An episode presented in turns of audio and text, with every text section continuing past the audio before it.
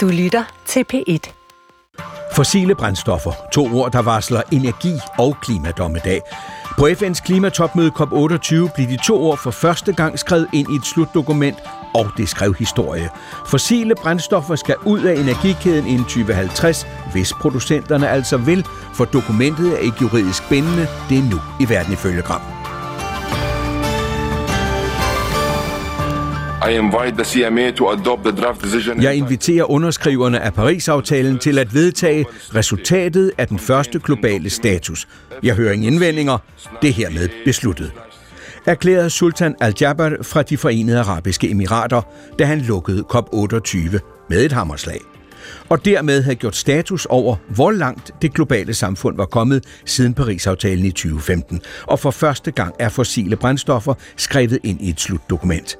Til gengæld forholder klimatopmødet sig ikke til målet fra Paris, at global opvarmning ikke må overstige 1,5 grader Celsius i forhold til temperaturen før industrialiseringen. Reaktionerne på deklarationen går fra historisk over moderat succes til utilstrækkelig. Så hvad er det positive, det historiske, Dan Jørgensen? det var jo ret bizart at stå dernede midt i et olieland, omgivet af olielandet, og så faktisk for første gang lykkes med noget af det, vi har prøvet på at presse olielandet til at gøre tidligere det tror jeg også, man skal tage som, som et tegn på, at, at, at det er, altså er muligt at lave nogle aftaler i dag, som, som det simpelthen ikke ville have været muligt at lave tidligere. Det er første gang siden 84 lande skrev under på Kyoto-protokollen i Japan den 11. december 1997, at transition, overgang fra fossile brændstoffer bliver skrevet ind i en slutdeklaration.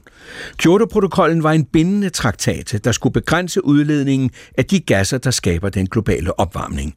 Nu står transition, altså overgang fra fossile brændstoffer i dokumentet fra COP28. Det er historisk, sagde man så skal den vedvarende energi tredobles, og fattige lande får en fond, der skal dække skader og tab. Det er stort, men er det stort nok? spurgte jeg minister for global klimapolitik Dan Jørgensen om, da han var vendt hjem. Det er klart, når, når vi faktisk lykkes med at få fossile brændsler med i teksten og, og et fokus på, at vi skal væk fra olie, gas og kul, så, så er jeg selvfølgelig ærgerlig over, at vi ikke fik det gjort på en endnu mere ambitiøs måde. Altså, altså man får jo aldrig sådan juridisk forpligtende beslutninger, der, der kommer til at beslutte, hvad der skal foregå i de enkelte landes hovedsteder. Det, sådan er FN jo ikke indrettet, så, så det er ikke det, jeg ønsker mig. Det vil være urealistisk. Men, men hvis man kunne få et, et, et, et skærpet sprog omkring det, hvis man kunne få nogle mere målbare indikatorer, nogle, nogle deadlines osv., så, videre, så det, det ville selvfølgelig have været øh, endnu bedre. Så vil jeg også sige, på øh, finansieringsdagsordenen, selvom at der skete fremskridt, og vi fik den her fond på, på tab og skader, og der, der blev indbetalt mange hundrede millioner øh, dollars, så, så er det altså ikke nok. Altså, øh, det, vi bliver nødt til at erkende som verdenssamfund, at verdens fattigste lande, øh, rigtig mange af dem allerede nu er ramt meget hårdt af klimaforandringerne. De har altså brug for hjælp, øh, ikke om 10 år eller om 20 år, men, men nu. Så der, der burde også have været stærkere forpligtelser. Og det er verden ifølge Gram. Mit navn er Steffen Gram. Og så går jeg til Steffen Kretz, international korrespondent her i DR, der var øh, i Dubai dækket COP28. Steffen, i Dubai talte deltagerne i COP28 om, at vedtagelsen af sluterklæringen er historisk. Men vi så også en vis forvirring brede sig, da Al-Jaber slog med hammeren. Repræsentanterne for, jeg tror det var 39 østater, var slet ikke nået frem til salen, fordi de sad i møder. Var der hår i suppen, trods begejstringen? Ja, der var lande, som du siger, der slet ikke nåede frem. Der var andre lande, der troede, at det sidste plenummøde var oplæg til en diskussion, og de havde tænkt, de gerne ville gøre indsigelser imod. Og pludselig var det hele overstået. Og så rejste folk sig alligevel op og klappede af begejstring. Og det tror jeg er, fordi Øh, det er altså en blanding af, at man godt ved, at den her aftale var ikke den aftale, verden havde brug for, fordi den forhindrer ikke katastrofale klimaforandringer nødvendigvis, men det var den aftale, verden kunne blive enige om, fordi alle jo skal blive mm. enige, og så var der trods alt en lettelse over, at det lykkedes. Sebastian Mernil, professor i klimaforandringer og centerleder af Climate Cluster på Syddansk Universitet. Sebastian Mernil, du har sagt, at det var positivt, at de nåede en aftale, og at fossile brændstoffer er skrevet ind i aftalen. Men så er du ude med kritik af slutdeklarationen. Vi er nået for nu, det er det billede, du så har brugt, vi er nået lidt op af Valby Bakke, hvor vi burde være på vej op af Alpe d'Huez. Mm. Hvad mangler du i det, der blev vedtaget? Altså det, det vi mangler, det er en mere, en mere skærpet tekst i forhold til, hvordan vi øh, får bugt med vores øh, stigende udledninger øh, af drivhusgas til atmosfæren. Øh, fordi som vi står i dag, så er der altså en kæmpe kløft øh, mellem det, vi gør og det, vi burde gøre, for dels at undgå, at temperaturen stiger mere end de her 1,5 grader, men også dels for at undgå, at vi render ind i en verden, som er betydeligt mere ekstrem med ret så voldsomme og store konsekvenser for, for klodens befolkning. Connie Hedegaard, bestyrelsesformand i Tænketanken Concito og tidligere Miljø-, Klima- og Energiminister og EU-klimakommissær. Connie, jeg vil gerne have din udlægning, fordi du har forhandlet klima i mange, mange år. Du har manøvreret i mange forskellige klima- og geopolitiske sammenhænge. Hvis det, der blev vedtaget i Emiraterne, er det politisk mulige, var det så godt nok? Nej, det er det jo ikke, som det også allerede er sagt. Men jeg vil så også sige, det var bedre end frygtet. Fordi, som du også er inde på, altså den geopolitiske situation, altså den situationen i verden, sådan som den er lige nu, så er det jo helt vildt at lave internationale aftaler om næsten noget som helst. Og der var det godt, at de trods alt fik nogle nye tekst ind i, nogle nye ord ind i teksten, fordi det normalt over tid også vil føre til ny handling. Mm. Det var som sagt første gang, at øh, afviklingen af fossile brændstoffer er skrevet ind i en slutdeklaration fra den årlige klimakonference. Det var ikke, det har I også hørt, helhjertet, men det var der. Lad os så se tilbage på, hvad der er gået forud for COP28, for forventningerne var behersket. Stemningen var nærmest, at hvordan man end kunne forvente andet, når værtslandet er en af verdens helt store producenter af fossile brændstoffer, og formanden Sultan Al-Jaber selv er chef for blandt andet Abu Dhabis statslige olieproduktionsselskab. Jakob Vente Larsen fortæller. Sultan Al-Jaber er ikke en mand, man venter skal lede et topmøde om at dæmpe verdens uudslukkelige tørst på olie. For ikke blot er han leder af det nationale og enorme olieselskab i de forenede arabiske emirater, men han og selskabet vil også bruge ikke mindre end 150 milliarder dollar over de næste syv år på netop olieudvinding. Alligevel fik han en aftale i hus på klimatopmødet om, at verden nu skal bevæge sig væk fra fossile brændstoffer i energisystemer. And we have language on fossil fuel in our final agreement for the first time ever. To små, men betydende ord ud af aftalens i alt 11.000 ord. Og det er det seneste skridt i en proces, der begyndte med Kyoto-aftalen i 1997, da lande for første gang forpligtede sig til at skære i udledningen af drivhusgasser. Og som siden er vokset til årlige COP-møder. I Dubai var man nået til COP28, og selv lederen af FN's arbejde med klimaforandringer mente, at enigheden her for første gang indvarsler et farvel til fossile brændstoffer. This outcome is the beginning of the end. Desuden skal den vedvarende energi tredobles inden 2030, energieffektiviteten skal op, og fattige lande får en fond, der skal dække tab og skader forårsaget af klimaet. Men er det nok? For forud for mødet var klimasituationen bedrøvelig klar. 2023 will go down as the hottest year ever. 2023 var det varmeste år på kloden, siden man begyndte at måle, og målet i Paris-aftalen fra 2015 om, at temperaturen højst må stige halvanden grad, synes nærmest umuligt at nå. Så for små, lavtliggende stater som Maldiverne, der har udsigt til stigende vandstande, ja, der haster det. If we want to keep 1.5 within reach, which is essential for small island developing states, there has to be work that follows early on in the decade. Så meget skal nås meget hurtigt. Skal man holde sig inden for den halvanden grad, ja, så skal drivhusgasserne reduceres med hele 43 procent i 2030, og det er bare om 6-7 år. Og vi taler her om reduktioner i en størrelsesorden, som vi kun har set under coronakrisen, da meget aktivitet stoppede fra den ene dag til den anden. Og selv mødeverden Al-Jabbar var klar over, at handling skal der til. For aftalen i Dubai er ikke bindende. We are what we do, not what we say. Vi er, hvad vi gør, ikke hvad vi siger, sagde Sultan al-Jabbar. Så lad os for en gang skyld starte med, efter en, en klimakonference, med at kigge på det positive. Lad os starte med det, der blev betragtet som positivt. Vi plejer jo ofte at hæfte os ved det negative. Steffen Kretz, Du var til stede, du fulgte hele konferencen. Blandt de tusinder af lobbyister var 50 af verdens største producenter af fossile brændstoffer. Der var verdens største, Saudi-Arabiens Aramco, der var British Petroleum, Exxon, ExxonMobil, Petrobras osv. De skrev under på et charter om over tid at rense energi og energiproduktion for kulstof. Hvorfor gjorde de det? Var det noget, man havde forventet?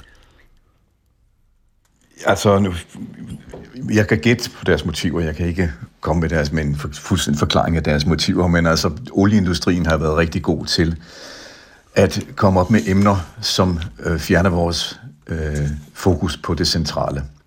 Og der øh, kan man sige, når de begynder at tale om, at man skal fjerne øh, kulstof fra udledninger, så taler de jo om at øh, ikke om sygdommen, som er forbrænding, forbrænding af fossile brændstoffer, men de taler om symptomerne, og de taler om en teknologi, som ikke virkelig øh, findes, i hvert fald ikke i stor skala, som er meget, meget dyr, nemlig at man kan sætte nogle filtre på for eksempel skorstene og fjerne CO2, og så lagre det et eller andet sted. Det er en, noget, vi har talt om i, i 50 år eller mere, men det er ikke noget, der findes øh, i en skala, så det kan redde øh, verdens klima.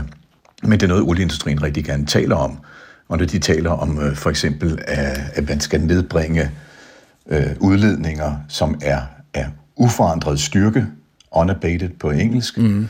øh, så taler de om, at man kan blive ved med at brænde olie og kul og gas af. Man skal bare sørge for at indfange det skadelige stof.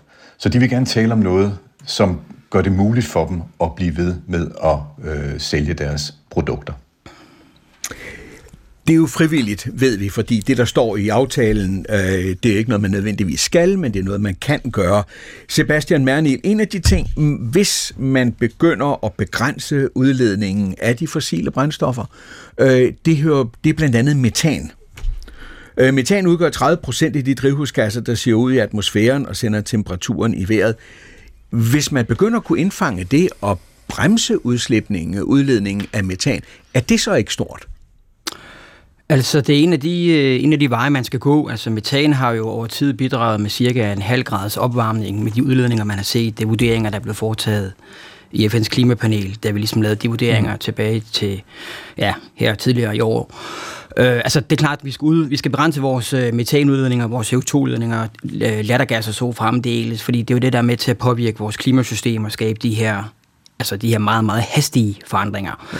Men en ting er jo også, som det blev sagt i oplægget, en ting er ord, altså det, handler om handling. Vi skal se noget handling, fordi altså, indtil videre, så har vi gået mod øh, stigende udledninger øh, af egentlig både metan og CO2, og endnu værre kan man sige stigende koncentrationer øh, af de her drivhusgasser i atmosfæren, hvor vi nu rammer nogle niveauer, vi ikke har set i altså flere hundredtusind år til millioner år. Så så selvfølgelig skal man begrænse udledningerne af metan og finde ud af, hvordan vi kan både øh, fange den, men egentlig også øh, putte den ind i vores cirkulære systemer, øh, så man kan øh, bruge den mere effektivt, øh, end det man har gjort tidligere. Okay. Uh, Connie Hedegaard, man kan kontrollere, om de, der har godkendt dette charter, lever op til de, de har skrevet under på, men man kan jo ikke komme efter dem. Hvad er dine forventninger til, olieindustrien, den fossile brændstofindustri, når de nu kommer ud og siger, øh, jamen det vil vi gerne, og nu skal vi nok, og så videre. Ja, der kan man jo i hvert fald sige, sådan empirisk, så har vi jo set, at øh, det tager lidt længere tid, end nogen af os synes, det, det burde at få dem mm. til at, at handle. Og det er jo rigtigt, der er ikke sådan et FN-politi, der kan komme efter nogen. Nej. Men landene kan selvfølgelig sætte pres på, og øh, man kan sætte øh, pris på CO2, som flere og flere jo heldigvis gør. Men det er jo rigtigt også, som Steffen Kratz sagde lige før, altså der er jo mange, der sådan går og håber, kan der ikke komme sådan et eller andet fantastisk teknologisk løsning, og så kan vi sådan grundlæggende fortsætte business as usual. Og der kom jo midt under koppen, der kom Oxford University med nogle konkrete tal på det der med CCS, som det hedder. Altså det, som de jo går og håber på, at hvis bare vi får alle kulkraftværker udstyret med det her CCS-teknologi, så skal det nok gå alt sammen. Og det er det, der indfanger Det er det, der indfanger CO2. det. Og det er altså i, i, i øjeblikket, at det 0,1 procent, der indfanges på den måde. Hvis man tager alle de projekter, der er kendt i verden på nuværende tidspunkt, ja. så kan vi komme op på 1 procent. Og dertil kommer, at det er en meget, meget dyr løsning.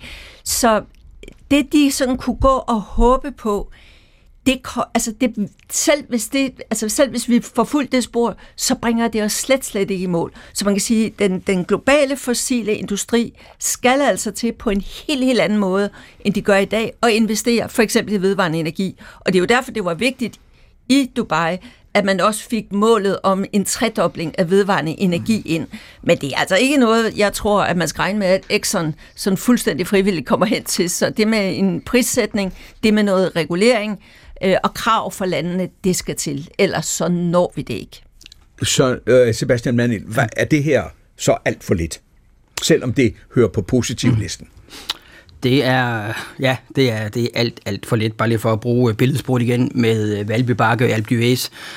Altså, øh, vi skal gøre meget mere, når det kommer til reduktioner, til fangst øh, og læring. Det er der ingen tvivl om. Øh, også som oplægget sagde, jamen, så skal vi reducere altså 43 procent af vores globale udledninger af CO2 fra 2019 og frem til 30, hvis vi skal gøre os nogle forhåbninger om at holde middeltemperaturen ja. under de 1,5 grader. Og hvis vi kigger ind i data, altså, så er vi desværre gået i den forkerte retning. Altså udledningerne er steget øh, siden 19 øh, og frem mod i dag, hvor jo 23 er rekordsættende, når det kommer til globale udledninger.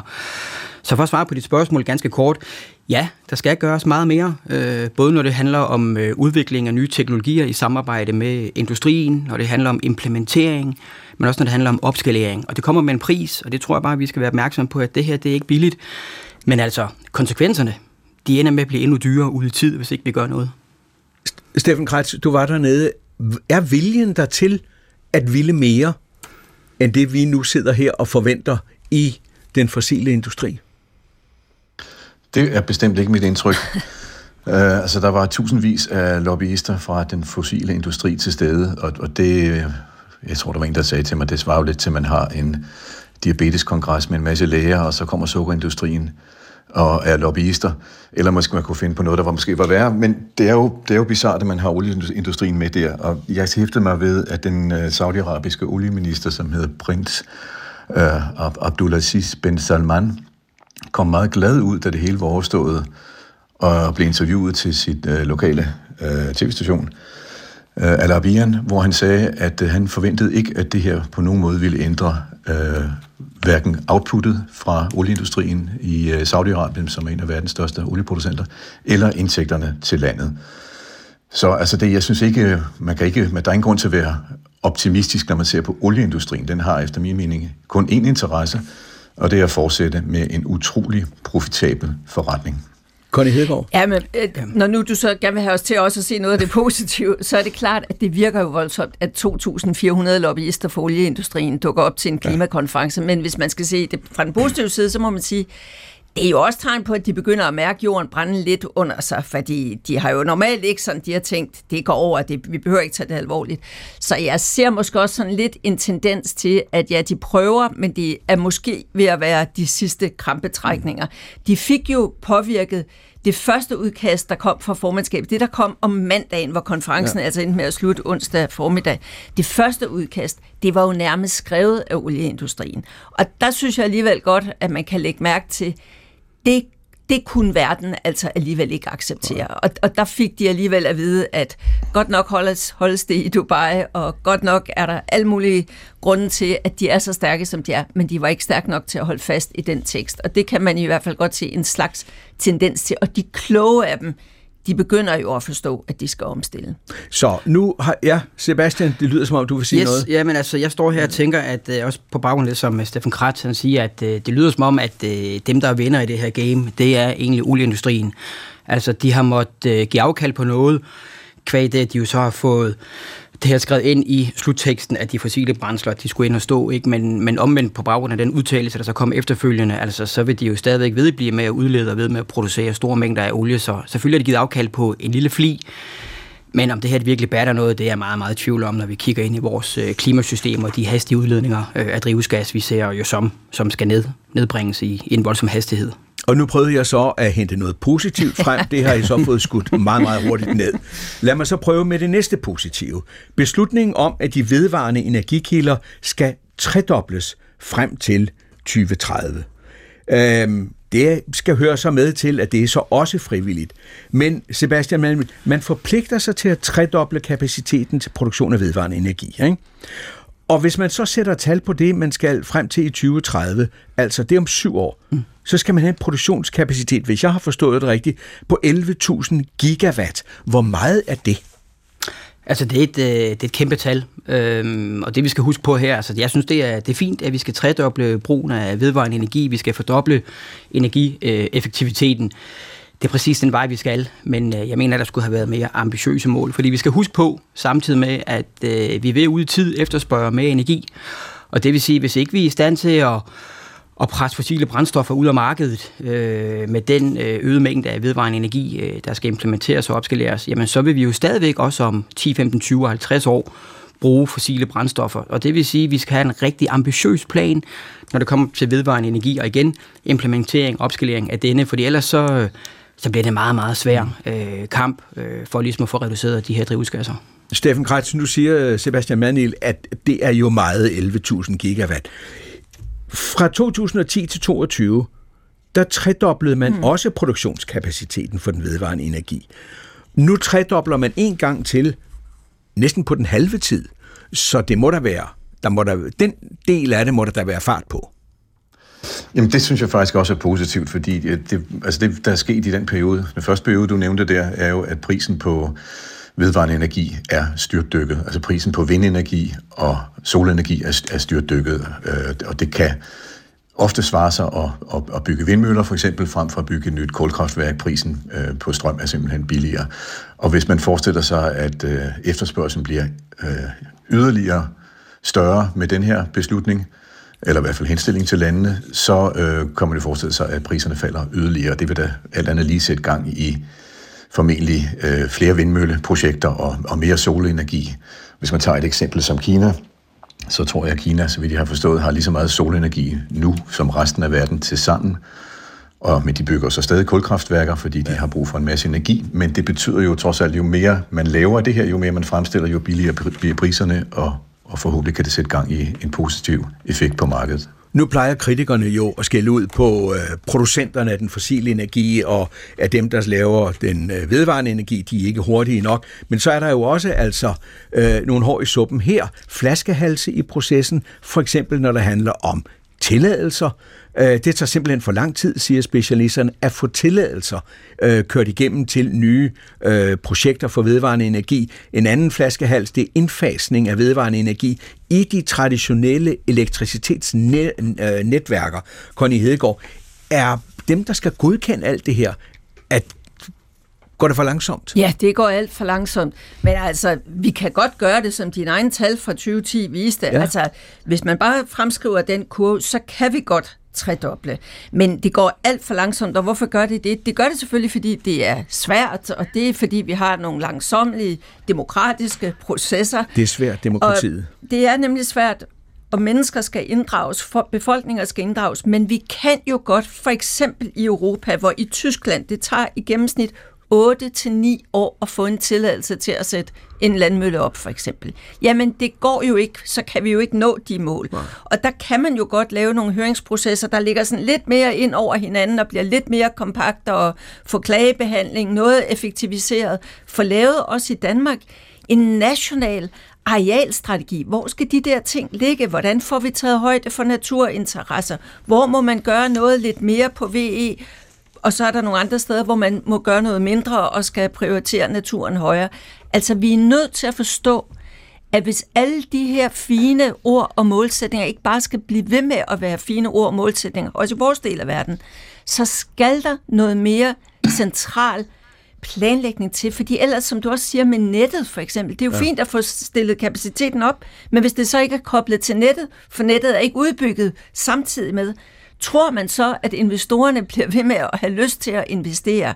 Så det kræver altså virkelig noget af vores samfund, vores samfunds evne til at handle på tværs, koordinere på tværs, og altså få speedet processerne ja. noget op. Ellers kommer vi ikke i mål. Ja, det tredje punkt. Så der var en lille smule positivt tilbage, efter vi fik talt om det her. Lad os så tage det tredje punkt, som, øh, som jeg holder, som jeg havde hentet op som værende noget positivt. Det er et spørgsmål om energieffektivitet. Hvordan er vi mere effektive til at bruge den energi, vi har, og den vi udvikler? Vi ved, det siger eksperterne og dem, der producerer, at vi har teknologierne. Øh, vi ved også, at de kunne betyde meget mere, bidrage meget mere, end de gør. Der er en, jeg har fået fat i en af dem, som er med til at udvikle nye teknologier. Han hedder Christopher Sorensen, amerikansk baggrund, uddannet ingeniør, har en MBA i strategisk innovation, og så øh, arbejder han, eller er direktør for noget, der hedder Green Lab oppe i Skive. Det arbejder man med noget, som jeg ikke rigtig kendte så meget til, før vi tog fat på det her program, med at lære energi fra vedvarende energikilder. Det er noget, man, der går under udtrykket power to x, og jeg bad ham selv forklare, hvad det egentlig er. Power to x er den proces, hvor man omdanner fornyende energi, såsom vind- eller solenergi, til elektrolyser, altså spaltning af vand, som giver brint og ilt. Og det er netop den brint, som vi kan bruge til at erstatte fossilbrændstoffer i en vis grad. Det er en mulighed for at skabe øh, brændstoffer til skib og fly og biler øh, mm-hmm. via det her Power-to-X-proces til, til fordel for CO2-nedsætning. Nu sidder Christoffer Sørensen altså ikke alene op i Skive. Han var også i Dubai, blandt andet til møder med en som Bill Gates, for at tale løsninger og teknologi på klimakonferencen. Og ifølge Christoffer Sørensen, så er det ikke teknologien, der mangler, det er infrastrukturen i vores energisystemer. Det var noget af det, Connie Hedegaard var inde på for et øjeblik siden.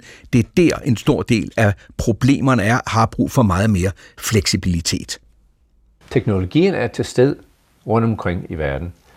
Så det er ikke så meget teknologien, der udfordrer. Det er, hvordan vi organiserer os til at benytte os af teknologi. Og det er derfor, vi i øh, Greenlab er fokuseret mere på omlægning af energi- og industrisystemet, end vi er på nogle specifikke teknologier. Hvad betyder det, det kræver, Christoffer? Ja, hvad betyder Jamen det? Ja, energisystemet er skabt lineært. Øh, det vil sige, at vi har skabt kæmpe monopol, øh, forsyningsselskaber i hver sin sektor, for at kunne opnå en vis skaler til fordel for samfund. Den tid øh, er forbi. Vi nåede det i cirka 30-50 år siden, øh, at forsyningssystemet var, var skaler nok til, at vi fik billig energi. Men nu, hvis man skal komme væk fra fossilbrændstoffer, så er vi nødt til at have en cirkulær økonomi. Det vil sige, at vi har forskellige kilder og anvendelser til energi og industri, forbrug og, og transport og brændstoffer. Og derfor skal vi øh, kunne skabe mere distribuerbare og konverterbare øh, system, hvor vi kan benytte flere kilder øh, af energi, ligesom mm. biomasse og, og vind og sol, ud i et til at matche øh, det system, vi har tidligere skabt, som er rent fossilbrændstofbaseret. Men Christoffer, er der kapital til at hvad skal vi sige, at indarbejde så mange elementer i en energiforsyning? Det oplever jeg øh, også ud fra COP, at der er faktisk mange øh, investorer, der er meget kapital til stede, hvor det er milliarder afsat til genopbygning af vores infrastruktur. Øh, men systemet er lidt hindret af to ting. Øh, den ene er regulativer, som er forældet. Det vil sige, at man må ikke krydse sektorer, og, og man har bestemte beslutningsprocesser og tilladelsesprocesser i øh, regulativerne, både øh, ja, hele verden rundt faktisk, ikke kun her i Danmark eller Europa. Og så det andet er, øh, hvorvidt skal vi prioritere den ene eller den anden øh, infrastruktur. Øh, de tager lang tid at bestille de store anlæg, øh, og lægge kabler og graver og købe jord til det, øh, når man har tilladelsen. Så det tager også tid. Så de to udfordringer øh, forsøger vi øh, at takle med at accelerere udviklingen. Sebastian Mernil, her har vi jo en mand, der sidder med hænderne nede i øh, en af de teknologiske processer, der kan være med til at afhjælpe øh, brugen af fossile brændstoffer. Hører du, hvad han siger omkring hele den proces, der skal til for, at det her kan blive ført ud i livet? Kan vi håndtere det? Er vi givet til at håndtere det i et samfund som vores? altså Power to X er jo noget af det, vi skal, øh, vi skal have øjnene rettet endnu mere øh, hen på i fremtiden. Der ligger et kæmpe potentiale øh, netop i det at bruge elektrolyse til at få brint øh, og, altså ud af både strøm og vand for eksempel. Ikke? Ja. Og det vil sige, altså, øh, hvis der ligger nogle benspænd her, både i forhold til regulativer og implementering og infrastruktur, så synes jeg jo, at vores øh, politikere, øh, dels her i landet, men jo også ude omkring, har en stor udfordring for netop at gøre det her meget mere smidigt ikke? og meget mere fleksibelt. Øhm, fordi hvis vi gerne vil øh, som også dokumentet siger fra Dubai, altså øge vores vedvarende energimængde med en tredobling. Altså, så handler det om, at vi ser ind i alle de her øh, udfordringer, der ligger, ikke? og der må vi jo sørge for, at vi får så optimale rammer som overhovedet muligt, for netop at kunne, at kunne nå de her mål. Øh, det er så den ene del af det, men jeg hører jo også... Øh, øh, din gæst at sige, at øh, jamen, der ligger også nogle, ø- nogle økonomiske incitamenter mm. i det her. Hvis vi også gerne vil være førende på, endnu mere førende på, på VE, altså vedvarende energi, jamen så er der jo også her altså, nogle, øh, nogle beslutninger, som skal træffes øh, politisk, så vi netop kan få elimineret de her benspænd og få gjort de her regulativer meget mere brugbare i forhold til den verden og de udfordringer, som vi står med. Connie Hedegaard? Ja, og altså, når nu vi taler om, at vi skal have opstillet utrolig meget havvind, og det skal så ved hjælp af Powertrax, det skal laves om til brint, og så kan vi for eksempel i Danmark, så kan vi producere endnu mere, end vi selv kan bruge, så kan vi lave en god forretning ud af at få det eksporteret, for eksempel til Tyskland. Rigtig, rigtig fint. Problemet er bare, at hvem er det, der skal betale for det der brintrør, der går ned til Tyskland? Og der tror jeg, der lige nu lægges øh, arm i internt i regeringen. Jamen, er det nogle private, er det markedet, eller er det staten? Og jeg tror simpelthen, at hvis det er os, der skal høste nogle af gevinsterne, der også ligger, og nogle af de muligheder, der industrielt ligger i det her, så skal man altså se og turhugge nogle af de der ideologiske, gordiske knuder over. Fordi i sidste ende, så tror jeg også på, at staten er nødt til at komme lidt mere på banen i forhold til det med at få etableret den kritiske infrastruktur. Og der tror jeg i det hele taget den her grønne omstilling, vi bliver nødt til sådan at være noget hurtigere og nok også få gjort lidt op med et par hellige ideologiske køer. Ellers så sidder vi her og snakker også om tre år, om fire år, om fem år, og så er det altså nogle andre, der høster frugterne, selvom vi sådan set lige nu ligger rigtig godt til og har nogle stærke virksomheder, der kan en hel masse på det her område. Øh, jeg så lige i avisen i dag, at øh, Topsø har lige fået næsten 700 millioner kroner i støtte for et af EU's innovationsprogrammer. Altså de er nogle af dem, der er mest førende på det mm. her. Vi kan godt få rigtig meget øh, aktivitet og industriel innovation og arbejdspladser ud af det, hvis vi gør noget mere for at bevare den styrkeposition, vi jo rent faktisk har inden for vedvarende energi. Nu har vi så haft tre punkter, jeg hentede frem i troen på, at det var noget positivt. og vi er jo endt sådan, er det mere eller mindre skudt ned, men vi ved dog, at mulighederne er der. Inden jeg går videre til det, som er det problematiske, der er kommet ud af COP28, så lad mig lige sige, hvem mine gæster er i dag i Verden ifølge Gram. Det er Steffen Kratz, international korrespondent i DR, netop hjemvendt fra Dubai, hvor du dækkede COP28. Du er tidligere USA-korrespondent, du har været udstationeret i Mellemøsten, og så var du også klimakorrespondent tidligere. Sebastian Mernil, professor i klimaforandring og glaciologi, du er centerleder for SDU Climate Cluster, og så er du hovedforfatter på FN's klimarapport IPCC AR6 hedder den, Climate Report. Og så Connie Hedegaard, bestyrelsesformand i Tænketanken Concito, formand i KR Foundation samt OECD's Roundtable for Sustainable Development. Du er tidligere miljø-, klima- og energiminister og var den første, øh, der blev udnævnt som klimakommissær i EU. Lad os så tage fat, lad os gøre det ganske kort, øh, det tror jeg, vi bliver nødt til efterhånden, men lad os tage fat i en række af de ting, som COP28 så ikke fik rørt ved, ikke fik løst, eller i hvert fald ikke fik, øh, fik løst særlig godt. Steffen Kretz, intet af det, der skete i Dubai, ændrer jo på situationen, øh, sådan at som den er i dag, at de, de små 200 lande, der var repræsenteret, man kan jo ikke tage hjem og sige, så fik vi fikset det, nu kan vi gøre sådan eller sådan eller sådan. Hvad var gevinsten? Ja, men altså, når man spørger til det positive øh, hos dem, der var med, så, så vil de pege på, i blandt andet Dan Jørgensen, at, at ja. øh, nationerne nu skal hjem øh, ind til næste år og lave en national klimaplan. Og den skal man melde ind til FN, og så skal man jo ind i en dialog for at finde ud af, om den flugter nogenlunde med de her mål. Og når de klimaplaner ligger der, så vil der være industri i de pågældende lande, som ved, hvilke mål øh, de kan planlægge deres innovation, eller man kan ikke planlægge innovation, men deres produktion i hvert fald efter. Ja. Og der vil være nogle markedskræfter, der, der pludselig begynder at spille ind. Det er sådan den positive effekt, man håber på, der kan komme ud af det. Øh, altså, at der bliver sat nogle mål, som nationerne skal, skal melde ind. Øh, nogle politiske mål bliver vedtaget, og så vil erhvervslivet have noget at pejle efter. Så når du spørger til, til det positive, hvad, hvad du gjorde før, ja. så er det det, deltagerne siger. Selvom det ikke er, jo, det er ikke bindende, det er rigtigt. Det er, det er ikke et, et perfekt forum på nogen måde, men det er det forum, der nu eksisterer. Og så er der, hvad skal vi sige, det mere negative. Der gjorde jeg det øh, fordi det er jo nemt for os at sidde og sige, øh, hvordan og hvorledes det er gået. Det er skidt med dit og med dat. Øh, men jeg tog fat i vores korrespondenter rundt omkring. Og øh, jeg tog fat i, øh, i Søren Bendiksen, der er vores korrespondent i Afrika. Og øh, så spurgte jeg ham simpelthen, hvordan man i Afrika har modtaget resultatet fra COP28. Mange lande på det afrikanske kontinent betaler lige nu en rigtig høj pris for klimaforandringerne de ødelæggelser, som voldsomt vejr skaber og har skabt især på Afrikas horn, i Sahel og i den sydlige del af Afrika med nogle meget voldsomme storme, ja, det betyder altså, at økonomierne har det rigtig svært, for det er store procent øh, point, man lægger beslag på, når man taler øh, økonomisk udvikling her, bare for at rette op på de skader. Og derfor har det været meget magtpålæggende for afrikanske lande at få stoppet penge i den her loss and damage øh, fond, altså skabt noget rimelighed i, hvem der skal betale for hvilke skader, eftersom landene på det afrikanske kontinent har bidraget med absolut mindst til klimaforandringerne, så synes man sjovt nok også, at man her skal have noget tilbage fra de rige lande, som altså har skabt klimaforandringerne.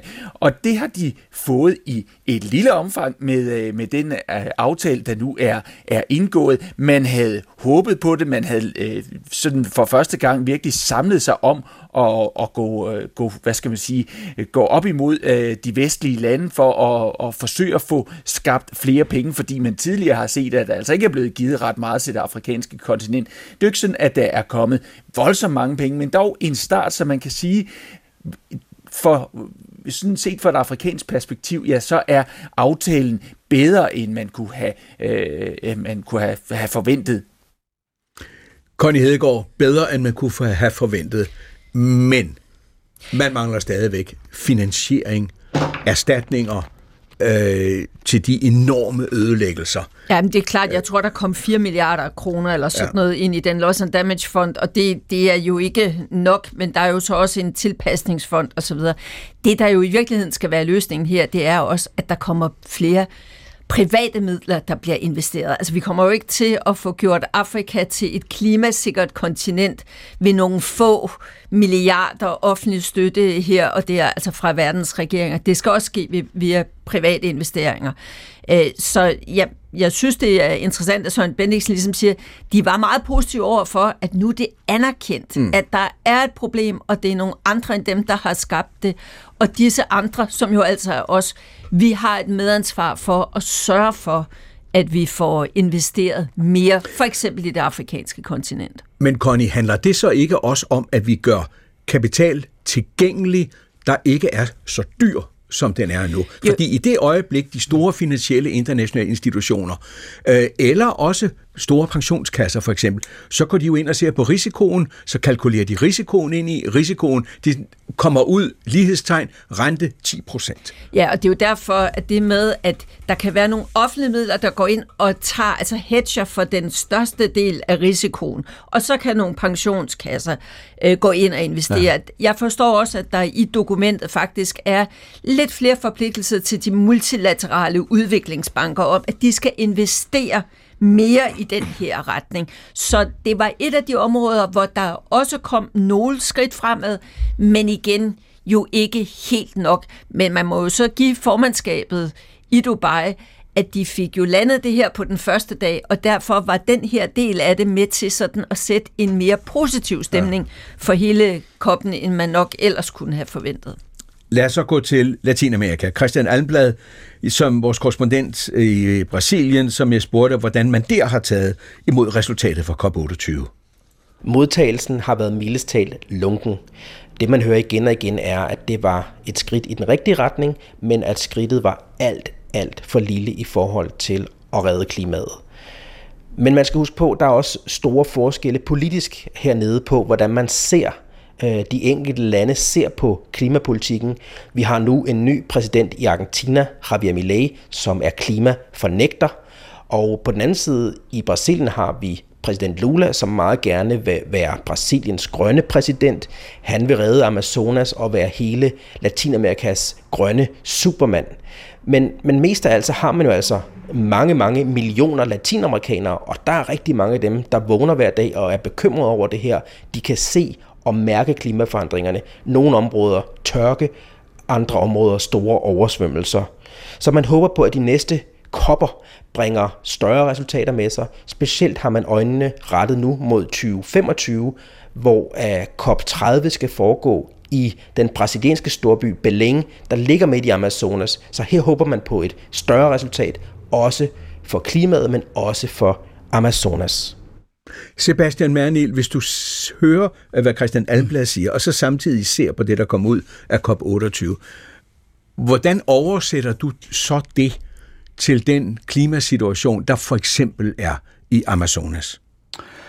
Altså, det er jo en alvorlig øh, situation, vi ser, ikke kun i Amazonas, men også hele vejen rundt. Altså, det vi jo øh, nødigt vil i forhold til Amazonas, det er jo at passere de her tipping points, sådan så vi jo for det første ikke kommer til at se et, øh, altså, et, en, en mindre læringskapacitet, øh, større øh, erodering af, af jordbunden, for eksempel ændrede øh, nedbørssystemer, øh, forhold og så fremdeles. Og Amazonas spiller jo en, altså en stor rolle i vores klimasystem, øh, og det vil sige, hvis ikke, vi, øh, altså, hvis ikke man tager sig sammen globalt set, så ender vi jo der, hvor vi jo øh, i hvert fald på den anden side af 1,5, og når vi nu bevæger os øh, højere op i, i øh, globale middeltemperaturer, kommer til at passere nogle af de her store tipping points, blandt andet Amazonas, øh, øh Golfstrømmen, øh, de store iskapper øh, i Grønland og på Antarktis og, og så fremdeles. Ikke? Og det vil sige, at vi render jo ind i en, en verden, som bliver ret så bekymrende øh, set fra et klimatisk perspektiv, og som jo så får en masse følgeeffekter øh, i alle regioner øh, kloden rundt. Så,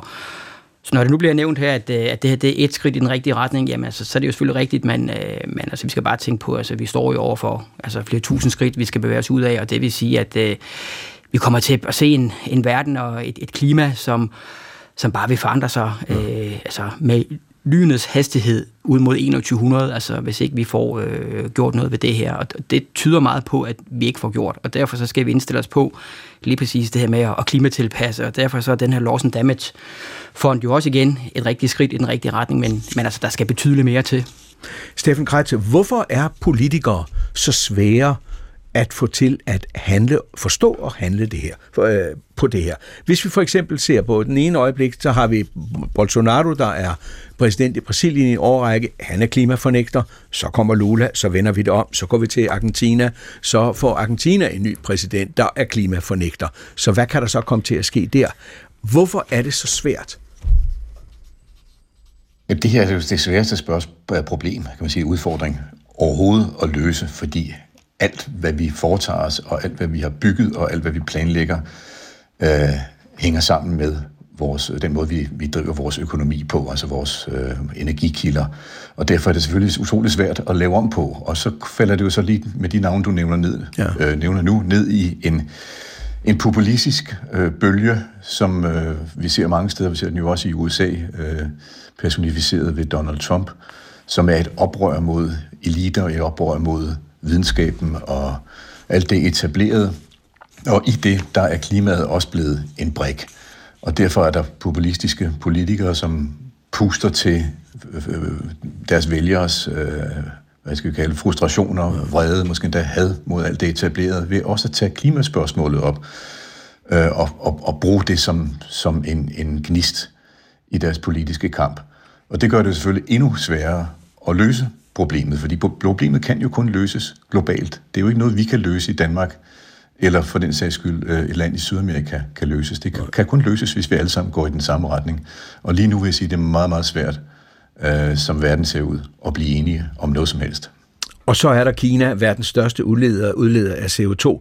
Det britiske Economist spurgte lige før COP28, vil, vil Kina frelse planeten eller ødelægge den? Det spørgsmål sendte jeg videre til vores Kina-korrespondent Philip Rowan i Shanghai. Helt sikkert frelse, men frelse uden opoffrelse. Altså det bliver ikke på bekostning af økonomisk vækst eller national sikkerhed. Og man gør det helt bestemt ikke, fordi at folk fra de Economist siger, at man bør gøre det. Man er på vej væk fra de fossile brændstoffer i Kina, fordi den kinesiske regering mener, at det passer ind i den overordnede økonomiske plan, man har for landet. Så ordlyden i aftalen fra COP28 er øh, ret godt i tråd med Kommunistpartiets energipolitiske mål, altså at man skal være grøn, og man skal være selvforsynende. Og de to ting hænger ret godt sammen i Kina. Så hvis vi siger, at det var oliestaterne, der nød rigtig, rigtig godt af den økonomiske vækst, der var i den fossile æra, så er det Kina, der står til at vinde i den grønne æra. Altså man sidder tungt på flere sektorer inden for produktion af teknologi til grøn energi, og man forsøger også at sætte sig på råstofferne til produktionen af de her grønne teknologier. Så den her idé om, at man bevæger sig væk fra fossile brændstoffer globalt, er helt perfekt i tråd med det, den kinesiske regering har af planer for den kinesiske økonomi. Og så hjælper det jo bestemt, at de her mål i COP28-aftalen ikke er bindende, fordi så kan den kinesiske regering gøre det, man er bedst til, når det kommer til klima, man underudmelder, og så derefter går man hen og overpræsterer. Så kommer man hen og overpræsterer Sebastian Manil. Øh. Mm. Hvad gør måden kineserne håndterer det her på ved det globale klima? altså Kina står jo for 31 procent øh, af de globale udledninger, så det er ikke øh, uden betydning, hvad der kommer til at ske øh, i Kina. Jeg tænker, at der er også et spil mellem stormagterne, USA og Kina, og dels også EU. Og altså, hvis ikke man rykker i Kina, så er det sikkert også svært at rykke i de andre økonomier, ikke? Øh, og derfor så er det jo vigtigt, hvilket skridt og hvilken hastighed Kina lægger, lægger for dagen, ikke? fordi hvis, hvis, hvis nogen kan, altså, så er det jo ikke mindst kineserne, der kan være med til at speede den her omstilling op. Øh, og så er jo kommet ned på nogle af de reduktioner, som jo er, er, er målet, hvis vi skal under de 1,5 grader. Så det vil sige, det er ikke uden betydning, øh, hvilken retning øh, kineserne de ligger øh, bestemt. Connie Hedegaard? Ja, men det er, jo, det er jo så dobbelt det her. Altså, i fredags kom det internationale energiagentur med en ny statistik, der viser, at i år, det varmeste år, vi nogensinde har registreret på kloden, det bliver også det år, hvor vi nogensinde har brugt mest kul. Altså, det er jo sådan, verden er jo fuld af, af, af virkelig alvorlige paradoxer. Og der spiller Kina jo også en, en, en, en, en dårlig rolle. Men samtidig så er det rigtigt, at der, hvor der sker rigtig meget udvikling, det er i Kina. De er verdens største installatør af vedvarende energi. De tog for år tilbage vores markeder på solpaneler. Nu er de ved at komme meget stærkt ind på øh, elektriske biler. De elektriske busser, der kører rundt i øh, København, de er kinesisk øh, produceret. De er ved at blive verdens bedste, når det gælder batteriudvikling. Og sådan kan vi tage område for område. De har simpelthen besluttet sig for, at de vil være verdens førende på rigtig mange af de her teknologier. Hvis man er i tvivl, så kan man læse deres femårsplan. Der står ja. simpelthen, hvad det er for nogle områder, de investerer big time i. Så man det er jo rigtigt det der med, at de vil helst ikke love noget, men så gør de det på deres egen måde. Så der er et vist håb om, at Kina har forstået, at deres egen befolkning var ved at drukne i forurening og miljøproblemer for nogle år siden. Det var begyndelsen sådan, til lidt social uro, så de har også set en egen interesse i at skabe deres vækst ja. på en anden måde.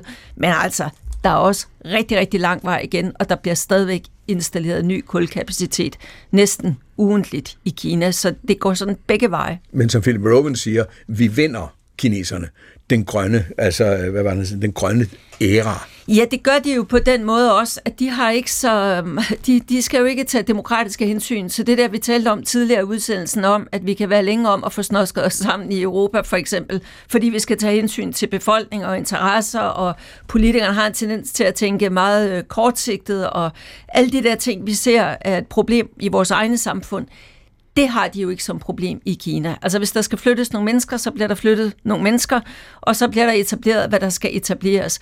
Og det er jo ikke måden, vi vil gøre det på, men det er den konkurrence, vi er, vi er oppe imod. Og også derfor skal vi tænke os godt om, at vi nu i den grønne tidsalder, som vi forhåbentlig begynder at accelerere noget mere ind i, at vi ikke skaber nye afhængigheder, mm af produkter fra Kina, af komponenter fra Kina, ligesom vi har været afhængige af Mellemøsten og russisk øh, gas, øh, for eksempel i den fossile tidsalder. Og det er også i det perspektiv, at vi i Europa bør have meget mere travlt, end vi har for at skabe vores egen måde at gøre det her på, og ikke, være, ikke skabe nye afhængigheder i Kina. Steffen Kretz, vi har travlt, siger Connie Hedegaard. Vi taler ustandsligt om klimakrise i vores lille danske samfund. Øh, vi er lytter til, hvad FN's generalsekretær siger, når han holder dommedagsprædikner om, at øh, kloden brænder, og jeg skal komme efter dig, osv. Men så samtidig er det, forekommer det mig i hvert fald, at en vis træthed, at det er som om, man ikke rigtig kan kapere mere. Øh, hvis man ser på den opfølgning, der har været på COP28 i de danske medier, så er den jo ikke overvældende. Altså, har du en forklaring, eller skyder du min påstand ned? Mm-hmm. Nej, altså, jeg, der, jeg tror da helt sikkert, der er sådan en, en, en følelse af afmagt, som mange mennesker har. Og øh, måske er der også øh, grund til det. Men samtidig vil jeg så sige, hvis vi nu skulle blive lidt i et positivt spor, altså jeg har dækket det her område øh, med jævne mellemrum siden øh, COP15 i København 2009. Og det, der jo i hvert fald er sket siden da, det er, at øh, klima øh, aktivitet, øh, hvad hedder det, entusiasme, måske det forkerte ord, men øh, klima, øh, det hjælp mig lige her, Steffen Altså viljen til, der, viljen aktivisme, til undskyld. aktivisme, ikke? lige præcis, er jo, er jo blevet en, en global bevægelse. Altså jeg tror ikke, du kan finde et land, hvor der ikke er klimaaktivister, som øh, gør deres øh, holdninger kendte for alle. Så på den måde er det måske, men det var det i hvert fald det, Al Gore kaldte det, den tidligere vicepræsident for USA på COP28, øh, den største sociale bevægelse i menneskehedens historie. Ja. Så det er jo i hvert fald en positiv ting, der kommer ud. Man kan sige meget, man kan være meget kynisk over for øh, COP-konferencen, også med god grund, og sige, der kommer ikke nok ud af det, og hvad er det for et håbløst forum osv., det går alt for langsomt. Men den opmærksomhed, der trods alt er blevet i den tid, de her konferencer har været afholdt, er ikke til at tage fejl af. Og bare lige et lille øh, komme her til sidst. Når vi taler om Kina, så kan vi jo ikke undgå også at tale om USA. Og det, der er sket det sidste år i USA, hvor Biden-administrationen jo har fået implementeret i hvert fald begyndelsen af en kolossal klimareform, er noget, der godt kan virkelig ændre på, øh, på USA's øh, energi øh, forsyning, overgangen fra sort til grøn energi på længere sigt. USA er stadigvæk øh, verdens største olieproducent, men man har sat enorme investeringer ja. ind i den grønne teknologi. Så der er nogle lys rundt omkring. Connie Hedegaard? Ja, det er jo både aktivister og borgere, der har forstået det her, og politikere og kommunalfolk rundt omkring og sådan noget, men det er jo også det store erhvervsliv, der begynder at forstå, at de skal omstille. Og det er jo det, selvom man kan sådan sige, hold op, og så flyver der nogen af 80.000 mennesker ind til Dubai, hvad kommer der derud af, at de skriver det ene eller det andet i et dokument. Man kan bare se, at når så der er gået nogle år, for eksempel fra Paris-aftalen, så er der altså mere end 140 lande, der trods alt har sat deres egen klimamål. Så begynder kommuner og borgmester alle mulige steder på kloden at indrette sig. Det store erhvervsliv, investorerne kommer, forskerne forstår, det i den her retning, der, der skal arbejdes osv. Så, så på den måde er der jo også ved at være gang i de store drej. Se, hvad der sker med vedvarende energi, som vi har talt om, elektriske biler, elektrificering af transport. Problemet er, at vi har endnu mere travlt, og vi skal accelerere det endnu mere. Og derfor vil jeg bare sige, jeg tror noget af det, vi har allermest brug for nu, det er mere ærlige politikere, der tør sige, at det her er også svært, og det mm. koster, og det kræver prioriteringer af os. Og jeg tror, vi skal lidt mere i det samme mode, som vi var i under pandemien. Der kunne vi jo se, at når folk forstår, at noget er virkelig alvor, så kan man faktisk få mennesker til også at ændre adfærd og gøre tingene på en anden måde. Og hvis politikerne kom lidt mere i det mode, så vil vi også komme hurtigere frem. Og Sebastian Mernil, du er professor Røn i klimaforandringer. Nu har vi været en lille time igennem, hvad der kom ud af koppen. Vi har talt her om det, der efter min mening var noget positivt. Det fik I hurtigt skudt ned. Og så var der et par andre ting, som jeg troede var måske lidt negativt. Det fik I så løftet op. Og så kørte vi videre. Hvordan ser din status ud på baggrund af det, vi har talt om her? Altså, altså, min vurdering af statusen er, som jeg ser det, det er, at der er en stor afkobling øh, og en stor kløft mellem, øh, mellem det, vi skal gøre, og det vi egentlig... Øh, øh, øh altså det vi burde gøre, det vi gør i dag, øh, for ligesom at minimere vores temperaturstigninger ud i tid. Der er ingen tvivl om, at der, hvor vi står i dag, øh, og det jo så i relation til de seneste vurderinger, altså der vil vi se en verden, som er, er 3 grader varmere i 2100 i forhold til 1850, og det er altså en betydelig temperaturstigning med, øh, med store regionale øh, forskelligheder. Øh, et Afrika, der bliver betydeligt varmere, et, et Nordeuropa, der bliver betydeligt varmere fra i dag og ud mod 2100 øh, og så fremdeles. Så det vil sige, at vi står altså et meget, meget kritisk sted i forhold til, til klimaets udvikling og de tendenser, vi ser. Og så også i særdeleshed i forhold til øh, ekstremhændelser, fordi det er det, vi bliver ramt af kloden rundt. Det er det, der koster menneskeliv, det er det, der koster økonomi, og det er det, det, er det der ødelægger infrastruktur. Og det vil sige, hvis vi skal gøre os nogle forhåbninger om at undgå eller minimere øh, de her klimaskader, vi ser ud i mm. tid, jamen altså, så handler det om, at man, øh, at man spidser blyanten og kommer endnu hurtigere op i gear, fordi det er det, der er brug for. Og lige helt kort til sidst, du får få ord. Hvordan vil verden se ud, hvis vi stiger til 3 grader? Altså, det vil være en verden, hvor vi har svært ved at producere nogle, øh, nogle fødevarer. Øh, det vil være en verden, hvor vi ser øh, spredninger af forskellige sygdomme. Det vil sige, at vi vil se overdødelighed i forhold til ekstremhændelser. Vi vil se et stigende havniveau, som påvirker folk, der bor i kystnære regioner. Vi vil se stigende nedbørshændelser, som ødelægger vores infrastruktur. Vi får vand i kælderne, øh, og så fremdeles. Jeg kunne næsten blive ved. Mm. Ikke? Men det er en verden, som øh, jeg tror, vi kun lige har set begyndelsen af. Det var verdens, øh, dagens verden ifølge Ram. Tak til mine gæster, Sebastian Mernil, Steffen Kretz og Conny Hedegaard, Jakob Vente Larsen, Josefine Molt Theisen var med i redaktionen af programmet, og teknikken stod Torsten Christiansen for. Øh, hørte I ikke det hele? Klik ind på DR's app. Lyt til Verden ifølge Gram. Gå på opdagelse i alle DR's podcast og radioprogrammer. I appen DR Lyd.